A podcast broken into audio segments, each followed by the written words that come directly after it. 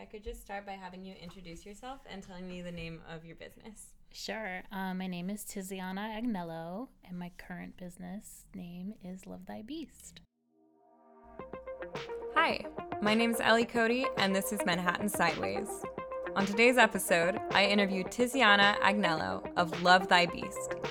Here's what Betsy Bober Polivy, founder of Manhattan Sideways, had to say about this business. With a classic origin story of thought to execution, Love Thy Beast is a store like none other. Originally handcrafted on a kitchen table to now three stores fueled with love, passion, and commitment, Love Thy Beast has made a name for itself in the pet accessory industry. With adorable totes designed to carry your pet and other belongings, the shop has become a hub for New Yorkers to establish a deeper bond with their pets. In this episode, Ellie speaks with Tiziana, the owner and mastermind behind Love Thy Beast. Her passion and love towards pets truly highlights and embodies the care and companionship they provide. And when did you start Love Thy Beast? Love Thy Beast started on my kitchen table in about 2011, 2012. On your kitchen table? Yeah, I still have that table. It's kind of hard to part ways with it but I do want something a bit more like light and oval.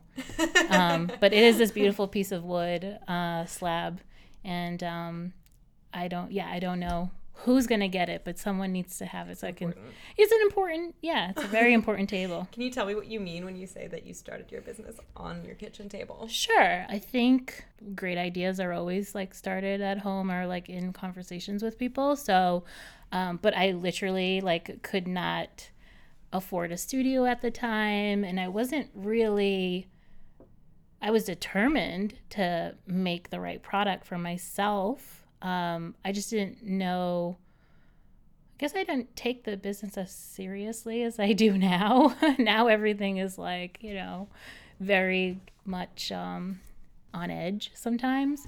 But with the innocence of starting just on the kitchen table and doing what I love, which is sewing, I just kind of like was able to be free and create. So I made the first canvas pet tote that everyone knows about on my kitchen table. Well, actually, I made the first eight. And what were you doing before that? Oh, I was, um, I had a really good career. I was a prop stylist. I worked in the photography still life world, which is sometimes boring to certain people, but I just find it so fascinating that like lighting is such an important factor in many things like movies and, and photography. And we would spend a lot of time photographing soup and desserts and things like that. So I've worked for everyone from Martha Stewart to Oprah to and then other big companies like Smirnoff and you know Tanqueray and things like that. Amazing. So. And are you from New York City? No, originally, I mean, I know I was always meant to be in New York City, um, but I'm from Boston originally, from the North Shore. So, um, you know, I I love my fish. but uh, yes, I grew up like in that area. I hope my accent doesn't come out, but I have lived here for 18 years. So actually, and it was your career that brought you down here. Yeah, or or not. Um, I mean, I always knew I would be here. I think like yeah. as a kid, I had a dream of being a designer and living in a loft and being in New York City. And it's funny because like I have all those things right now, yeah. and because I like have an old loft in Williamsburg and everything. But then I'm just kind of like still not satisfied. but um, I mean, that's what I wanted to do. But like I uh, didn't really make it into college. And even though I took classes and everything, I was a dropout. I just have never been a studious person. what did the process look like going from sewing your first tote on your kitchen table to opening a brick and mortar? Oh, th- those are huge. Um, big jump. Yeah, that's a big jump. So I would say that like when I first started, it was more about like getting my bag into other people's stores versus like going the brick and mortar route. I grew up in a small business, so being in a retail environment was like it just seemed like a 24-hour thing that I was not willing to experiment with. And then so yeah, the first few bags landed in some really popular pet accessory shops in the city. And then I did a trade show which then resulted in like companies like West Elm and Urban Outfitters wanting to buy my things. So I was like, whoa, this is pretty cool. So I liked the wholesale model because I could continue doing my prop styling career, but have all my stock in my apartment in Williamsburg and then like ship whenever I could. Right. So one year, I want to say it was 2014. I could be wrong. I think it's 2014. I did a pop up in NoHo on Lafayette in Bleecker, um, which is now this like super fancy Kith store. But before, exactly yeah, yeah. but before that, it was owned by a socialist group, and they were super accommodating and allowed me to pay what I could, you know, and that's the way it should be. And and I got to open my first shop there. It was under scaffolding, but I mean, you can't beat Lafayette and Bleecker. so I actually miss that shop a lot. and how did people find you at that time? Um, like most New Yorkers do, we just kind of walk around and uh, explore. Even though I was under scaffolding and things like that. I mean, Instagram was also an influencer, which was good, but nothing beats an avenue. And that's um, the one thing in New York that I just uh, hope to get back to is like being on an avenue versus a street. Yeah. But yeah, so I think people just kind of found us through there. And then the wonderful thing about the pet world is that because we cosmically understand their sensibilities, other people found in my product like the trust and the like reliability and the quality to be really superior. So they mm. just told their friends. Where did your knowledge of dogs come from? Oh God, experience. I guess. I mean, I think like having my first dog when I was twenty. My mom never let me have pets really growing up. We had a cat that like would go in and out of the house. Cats don't need you. Yeah, yeah. He needed dinner though, Yeah. and I needed a hug, so I was like getting anything I could. Um, he was awesome, but um, when I like was on my own, I decided, you know, I would love to have a pug, and I rescued one off of Craigslist. So she kind of just taught me everything that I know. I feel like, I mean, eh, yeah, she really did. I was um you know, she just would go in my bags and be so excited. I mean, she was a rescue, so she was like used to her previous owner put her in bags. So I think that like anytime she saw one, she would be, just be so excited. So I was kind of like, this is interesting. And at the time, I was commuting from like north from South Williamsburg to North Williamsburg and taking the bus up and down and as or walking and as she got older she would like stop every few blocks so i was just like i can't like continue to carry this like 22 pound you know little muffin so let me figure out something for her And she liked the first bag. Oh my gosh, obsessed. Yeah. and I was obsessed with it because, you know, I had had those like terrible like um airline bags that you get from Petco, which were like very uncomfortable under your armpit and like then carrying it you sort of feel like uh, you have like one leg. So it's just a bizarre feeling. So um, she always loved any bag.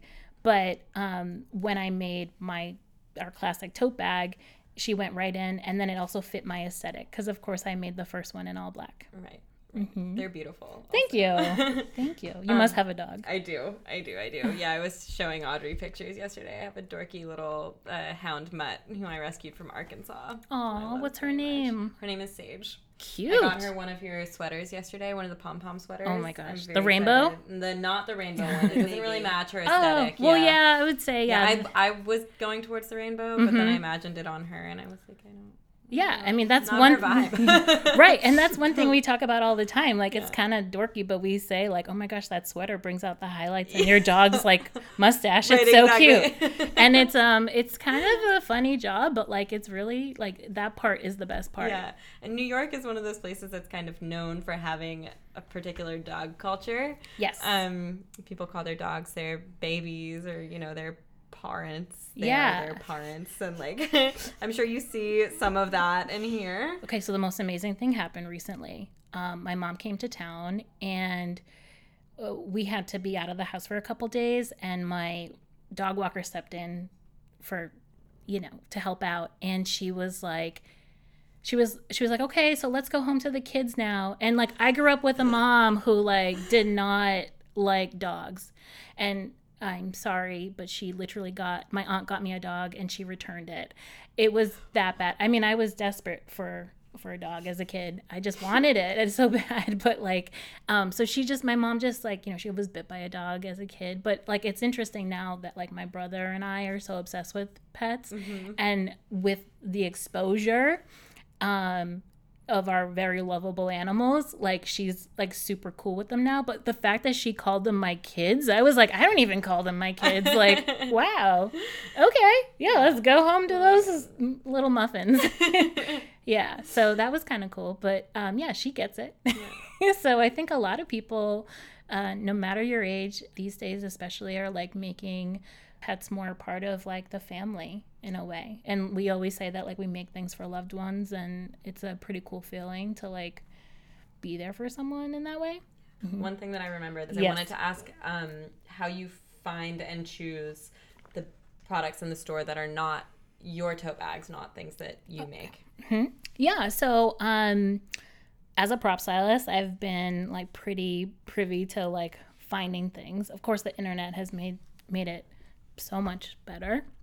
Um, but anything that's in my store that hasn't you know isn't our our name or anything like that but we appreciate in the business we go to trade shows um not that many people go to trade shows these days which is kind of sad for the people on my side as well where i've gone and participated but i'll go to trade shows and and sort of scope it out um, but i've also collaborated with other companies like this rubber mat company that um, I recently just got some rubber mats and we sold out quickly. They were great.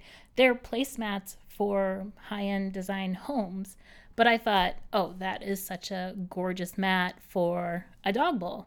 And they didn't even think about that. So I'm always on Instagram, just sort of like looking at home things and, and, um, projects and and checking out all the tags and finding products for me in that world is is beautiful and interesting.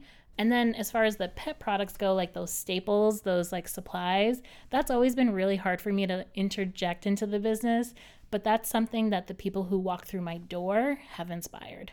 So, So like the treats and the like some of the care products and Yeah, and the latex toys and things mm-hmm. like that. I would say like the latex toys have been the biggest hurdle for me to like have a commercial brand out there, but when we have customers come through the door for the first time, they want that whole package. They want everything that they do need and I wouldn't want to ever like short them anything. right. Potty pads was the hardest thing for her to get in here. Oh, How long did that take? It took like at least a year. because you can only get sort of corporately made potty She- she pads. was like- Oh, I don't even care if they're she- designer mm-hmm. potty pads. Like she was like, no. She was like, we're not gonna have potty pads. Why? I think I hate that like I have this like weird like pride or something, but I always felt like Love Thy Beast sort of was like I was losing its grip a little bit just to sell these other products to make the customers who walk through the door happy and not necessarily like how I saw my business going. And there are other competitors who stick to their vision and, and only do what they do and i appreciate them uh, in all realms. Um, so i think it was as a designer being a made fun of by other designers like you're selling like you have stores like you're doing this you're doing that i don't care to be that weirdo because like geniuses are weirdos but um the thing is is just like th- uh, like kind of swallowing my pride i'm like okay now we offer like potty pads Right. And so that felt like a divergence from the design aspect of the business. It does, yeah. Yeah. It's a it's a supply, and um, but we have you know the reality was is after a while you kind of see well you know when someone gets their animal whether it be a rescue or a new puppy, they're coming to us first, so it's okay. It's okay to like get them everything that they need outside of our carrier and a warm fleece and you know a bed or something like that mm-hmm. that we create it's okay to show them the way and at least we know at the end of the day that they're getting the best quality potty pad they're not going to Rite Aid and getting one that like is gonna probably ruin their floor yeah. Yeah. And and then with the treats, like I've always I've learned a lot by having this company in that way. So like I've I've been grateful for that aspect. I mean, I've been able to improve my dog's food and and the options that are there and they only get single ingredient treats and a lot of people um, just have these really cool stories when they go from giving their pet like a sort of like soft gummy bear looking treat to then now we offer their dog oh my dog's picky and then we give them like a freeze dried like beef heart and their dogs like gobble it up you know? And like to me that's worth it like having all that knowledge and that offering just to give at the end of the day like give the animal exactly what they really do need.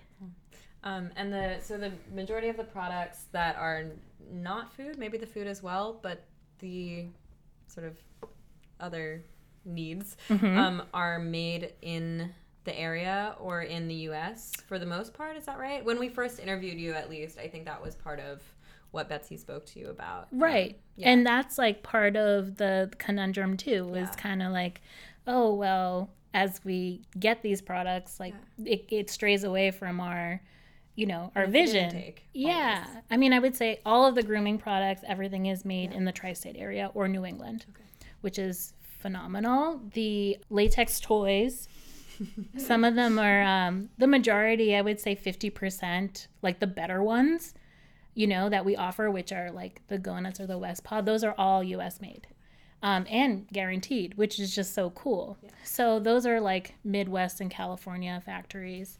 And then we have sort of a couple, you know, we have on our bottom shelves like a few of those like very commercial brands that you'll see anywhere. But one of those commercial brands is made in Maine. So at the end of the day, it's kind of like, oh, okay, you know. Um, and as we've over the years have been able to expand and sort of expand our horizons, all of our um, all of our sweaters are either made here or made in Nepal, which benefits a women's organization. So we try our best to like have the most transparent product out there, but we understand that there are certain things that, especially in the like play world, where they have to be imported. Who do you find your customers are? Well, I have an array of customers because we're we- sell wholesale and then we we sell in New York City as well.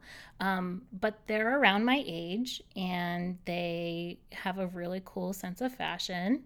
The ones that have been repeat customers, you know, versus like the customer that just comes in and buys something because someone else has it, um, those people really have like this strong passion for not only like good design but also great stories and community which i really appreciate and it brings me back to like when i was a kid growing up in my parents bakery like why people came to our bakery versus literally my parents right next door to the bakery was like a sub shop and then next to that was Dunkin' Donuts. So why were people coming and having we have these huge lines all the time to this bakery to get like danishes and muffins and cookies when they could just like go get a coffee and donut at Dunkin' Donuts and like I think that that's like the real it's just like the perfect example of like what I do too. Like you could go to a mass market something or other, but you'll never get that like one-on-one that you do with us.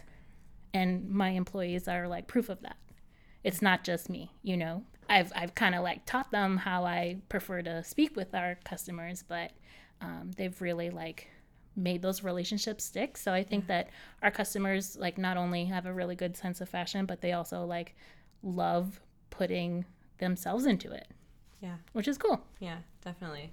So you mentioned earlier that you were, at some point at least, not ready or hesitant to move towards a brick and mortar because it is such an intensive yes thing to do. It's a big choice. Um, what was it that pushed you over the edge? Um, I just walk through open doors. I don't really have a formula. I just have that like uh, gut intuition that I just follow, and I've been pretty good so far. and I kind and I just don't look back, you know. And if I make a mistake, I'm actually thrilled when I make a mistake because then I can learn from it.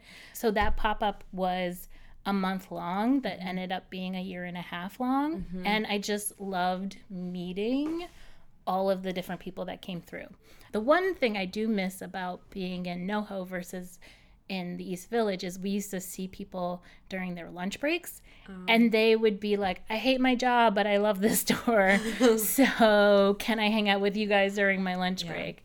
So that was one thing I kind of missed because being in a more working neighborhood, um, we, we had all that. But I have to say, like, I gave up on the retail part for a year, I think it was. And went back to solely wholesale. Yeah, and we got a really fancy, cute studio in Dumbo. Um, it was beautiful and bright and, and big, and and I thought, you know, I'm gonna do this a different way, and I'm gonna go this route. But then that's when the numbers came in, and that's when I had to think like a business owner. So you just you weren't seeing the numbers that you wanted from doing only wholesale, or what was it that you saw? Yeah, I, I was. It was that as well as numbers online were getting smaller. Yeah. and I think just having that like brick and mortar like advertisement of being out on the street somehow influences people as well when they're shopping definitely. online. If they can't come by because of our hours, they'll at least look at us online or something. So I um I just noticed things changed, even though my communication was still out there. And then everyone was trying to find us desperately on the sixth floor in this great old building. And then they came and they're like, This isn't a store. And I'm like, That's my studio. Welcome. so, you know, you just kind of like felt for people. And I have to say, like, I really miss people. Yeah. I miss like seeing all the different characters that came through. When we opened this store, we had to, you know, a year after, uh, we're in the East Village right now. This location, we've developed totally new relationships versus NoHo, which is literally just three blocks away. Um, so it's interesting how you really, we, New Yorkers are such like, what are we like? Creatures of habit. Yeah, Yeah. and like also like um, what's that animal that burrows and a groundhog It comes out like once a year? I Yeah, don't know. the groundhog. yeah. so like we really don't go further than like an eight block radius. I feel like. Um, one woman said to me the other day at uh, our Grand Central store that she doesn't go south of 42nd Street. I nearly fainted because I was like. I would never go north of 29th. and it's like, it's wild, but like, I really liked her too. But I was just like, who are you? Like, Right. There has to be culture downtown that you must go see because I come up to the theater district for it too. So, what's happening here? Um, but I think, yeah, New Yorkers, we just kind of like stay in our little pots. Yeah. when did you open your Grand Central store? oh, recently, um, we got the keys August 1st. Wow. Yeah. And we're we're not you, you know we're kind of known in the terminal because we've done holiday fairs there, which are, are very intense short spurts of craziness for seven weeks. It's intense. Adriana here has done so many hours at them, and um, we deal with hundreds of tourists a day, and then the the locals come through as well. Yeah. But now we have a location in the Lexington Passageway. Okay. Mm-hmm. And that's you've been happy with that so far? So far, I mean, it's paid for itself. So Yeah. can I really say it's a bad thing? No. No. Um, the only, I mean, is like when you think like business wise, you're kind of like, wow, okay, so on its own, it did its job. My only complaint is uh, that uh, the hours are long. So it's a lot more hours to fill. yeah. Um, so on the, you know, when you're looking at payroll compared to this location, it's just different. Yeah. How many employees do you have at this point Oh, I'm gonna have to do some math. I'm sorry. I want to say six. between the two stores? I think so. Oh, we have a third store as well. Oh, the third store. Where's the third? okay, so like earlier this year, I told my employees I was going to open three stores. Well, mm-hmm. open two more stores, and they literally were like, "How are you going to do that?" but it's been fine.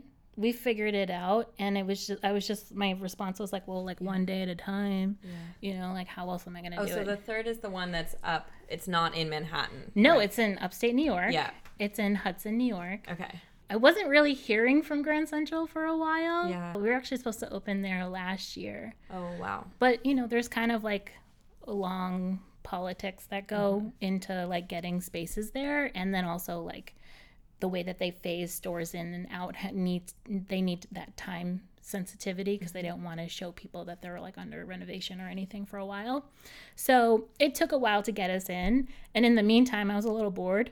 so after a trade show event here in New York, I decided that I'm over the trade show world and at that point i just had so many people different stores that are in hudson like come up to me and say you should open in hudson. And we've had success selling our products in hudson so i just thought okay. And i knew that we needed another place to ship from and that possibly you know the east village location has a couple more years on its lease and i'd be interested to you know go to an avenue after mm-hmm. this and um, so i knew i needed a transitional space that could house things and be sure to ship online without disturbing the business too much. Um, and the price of the store upstate is exactly the same price as I paid for my Dumbo store studio. And um, it also makes an income. That's amazing. Yeah, yeah, So, and it's about the same amount of space. We have a whole back room. I don't even know what to do with yet. Wow. That's that's incredible. Congratulations. As, thank you. It's as big yeah. as this store, actually. Yeah. And I'm like, I don't know what to do. Yeah. So I'm waiting because mm-hmm. I have mm-hmm. some ideas, but I don't want to disappoint the community and then take it away from them. Mm-hmm. Right. Would you ever consider having a store that is not a pet store? Oh, oh my gosh, yes, I want one so bad. Yeah, what would you do? What would you do? oh, I'm going to tell you my store? secrets. Okay. Um, I have a fascination with spices. Um, as a baker's daughter. I've just always been fascinated by that stuff. I find and like I grew up with my mom who makes her own like um creams and like facial things and like steam bath accessories. Mm-hmm. Um, I don't, not really like potpourri, but I, I think that there's a, a, luxe, simple, natural way to do things. And um, I just love all that essence. Mm-hmm. So I think something that was like home body, and mind is something I'm interested in. Um, and then I really don't even know why we haven't opened the baby version of this store. Oh my gosh. Yeah. Yeah. I mean, every day someone, when I work, someone's like, so this could fit my like newborn. Can I put this sweater on my baby? Like, yeah. Yeah. I mean, people buy our taxi toy all the time for newborns. Yeah. Yeah. Yeah. There's a lot of crossover, but there's way more rules. Mm-hmm. And do you think you would choose to start those businesses in Manhattan first? Yeah. Yeah. Yeah, for sure. Um, I mean, I think like New Yorkers' MO is just like, you know, walking, shopping, talking, eating, and all of those things just kind of work out for someone that doesn't mind like giving that as well. Yeah. To somebody who's willing to support it. So, I'm sure I would. Um, I mean, that's that blank space we have upstate. Right. I'm like, would people go back there if it was a baby store and behind a mm. dog store? I don't know. That's super interesting. Yeah, like how you could market that. yeah, yeah. I don't know. I mean, I think um, you know, but I'm also interested in like doing human stuff too that yeah. like kind of relates back to Doug. It's like a spin-off, mm-hmm. but I can't tell you that secret. No, okay. no, that's a big yeah, one. All but, right, I'll yeah. just keep an eye on on the store. yeah, yeah. People come in and say the funniest, the darndest things, and we kind of just smile and nod. Um, but it does affect you. You know, you're kind of just like, okay, um, and it it sort of like breeds this um, this this thing in people that they feel like I mean, it's not everyone. It really isn't. But some people just feel like they can treat your products like in any way that they desire. Um, yeah, sure, that's one thing. Um, but I think in the dog world as well, like when we tell people, like, you know, we make nine sizes of our coat and it can still expand more than that. I just, it's difficult to have so many SKUs and people are like, "Oh, it's not small, medium, large," and it's like, no, it's a more tailored like perspective here. And I've always tried my best to express that to people in the best way possible. So that's always a challenge, like showing besides showing the customer the product on their animal mm-hmm. and then it, it's a no-brainer from there because everyone has issues like sizing their dogs um, that's always been difficult to sort of convince the person that's outside the store that coming in is a good idea because we'll solve a lot of their challenges. Right. Because you have expertise Yeah. in the subject. Totally. Yeah. Totally. I think the other challenging thing in the dog world is that like some people don't care about their pups as much as others and that's okay. That's just where they're at.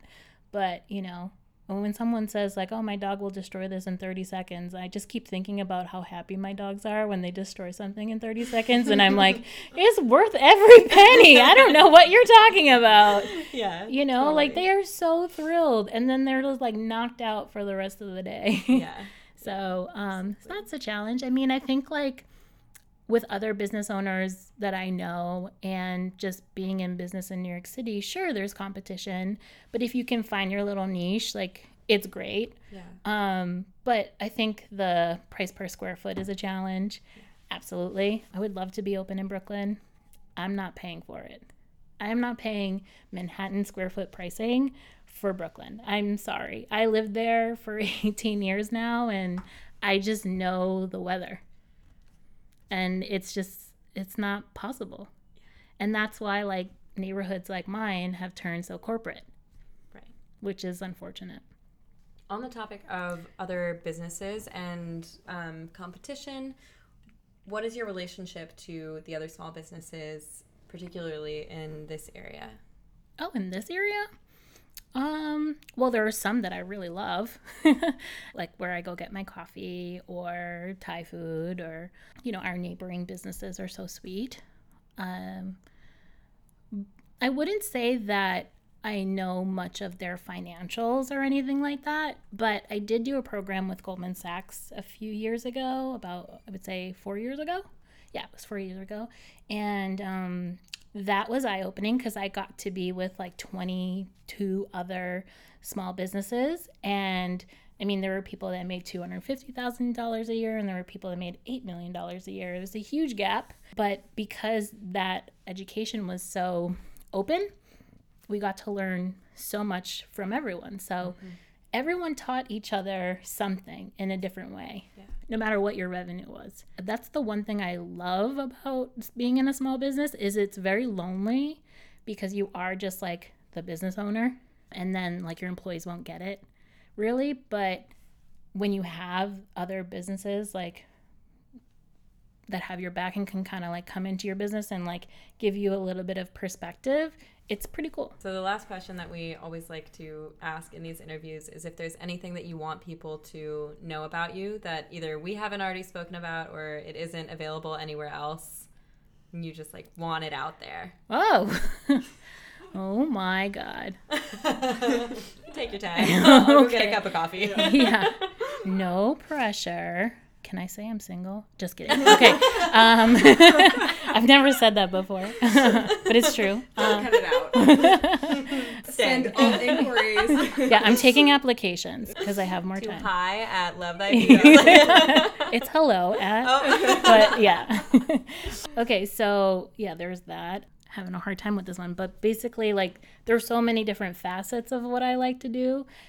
Dog is definitely not the only one. I guess a shout out to like all the neighboring businesses. I would love to have coffee with anyone and just like hang out and kind of like, you know, go back and forth. Because even if I'm helping someone with a challenging predicament of theirs and it doesn't necessarily relate to me, I'll definitely learn something from that conversation. And that's one thing that I love. And I love documentaries. I'm kind of a nerd about that. So like I don't watch happy go lucky movies. I don't know. That's just my other thing. So like real life stories is what I'm all about. So Welcome to the podcast. yeah. so yeah, so it's like for me like this is like the the the best part. It's like the sugary part of it all. Just like figuring out life and together because otherwise it can be painful when you're alone and I think that that's like one thing that we solve in the pet world, but also I, I want to like help other people with as well. Well, so you've, I mean, you've been with Love Thy Beast for a while now, right? A little, Yeah. a little Four while. years ish, almost Yeah. four years, yeah. Yeah. So I guess what have you seen in watching the business grow and change? And like, are there things that you've noticed Oh my gosh, she was an intern. She came into my studio and I didn't even remember the appointment. I felt so bad. Oh, and here you are. and here she is, and like out all the time, like anytime, like my phone bings at like 11 p.m. at night, and it says, "What are you grateful for today?" And I'm most of the times I'm like, "That Audrey's still around," and like didn't like be like, "Uh, this woman forgot our appointment." She didn't act like she didn't sh- like she had I'm, forgotten. I'm pretty good at that, but yeah. yeah, I recognize the signs now. yeah. I don't know. So I mean, I was there when we had the studio in Dumbo, and She met me at the at at Lafayette with your mom. yeah. So originally, when she had her store, I I had just moved to New York, and I went, and I she had like there was like this even though it was under scaffolding, she had this huge like sign "Love Thy Beast" and like a giant pug face, and uh, and so I went in with my dog and we tried on a bag and and we got some stuff and that was my first introduction to it. And then i became an intern um, at the studio and then and then the store opened. And so definitely a lot of changes and now three stores Yeah, So- like she went on vacation to California for a month and then came back, and I was like, "So we're opening a store, giddy up." yeah Um, but she's so good with the customers that like it's supernatural to her. So I think like going from not seeing so many people a day to seeing many people a day has been good for her personality. i'm a people person that's Yeah. for sure That's good. and she loves animals. Previously, you were a trainer. Yes, so- I used to work as a dog trainer, um, and then I, you know, did my own thing like walking and and sitting dogs um, back in California. So, I've always been a, a dog lover. What difference does it make for you to work for a smaller business? Uh, when I was a tr- when I was a trainer, I worked at like a you know a big corporate. I worked at like Petco or something where it's like huge, it's corporate. There's so many rules. I really, you know, it's so weird. I, I felt like I never really was a part of a team there. Like I was just kind of doing my own thing, and I like I would not show up to work sometimes because I was like, who who's gonna notice? Like no one cared. You could just do whatever. So I had my own schedule, and I was never really a part of the team. So I don't know. And here here it's like, yeah, you know, people come by and are like, oh, Audrey's in, and like they, they won't even in. come in if she's not in. You know. and That's like the nice and like the dog like there's this one dog who like she sees me and she starts making like these noises like she's so excited and It's true. and like i don't get that i didn't get that before Yeah. All right, Awesome. thank you. Thanks so much for listening. We hope you've enjoyed this week's episode. Be sure to tune in next week for a special episode with founder Betsy Bober Polivy about her new book called Walking Manhattan Sideways. See you next time.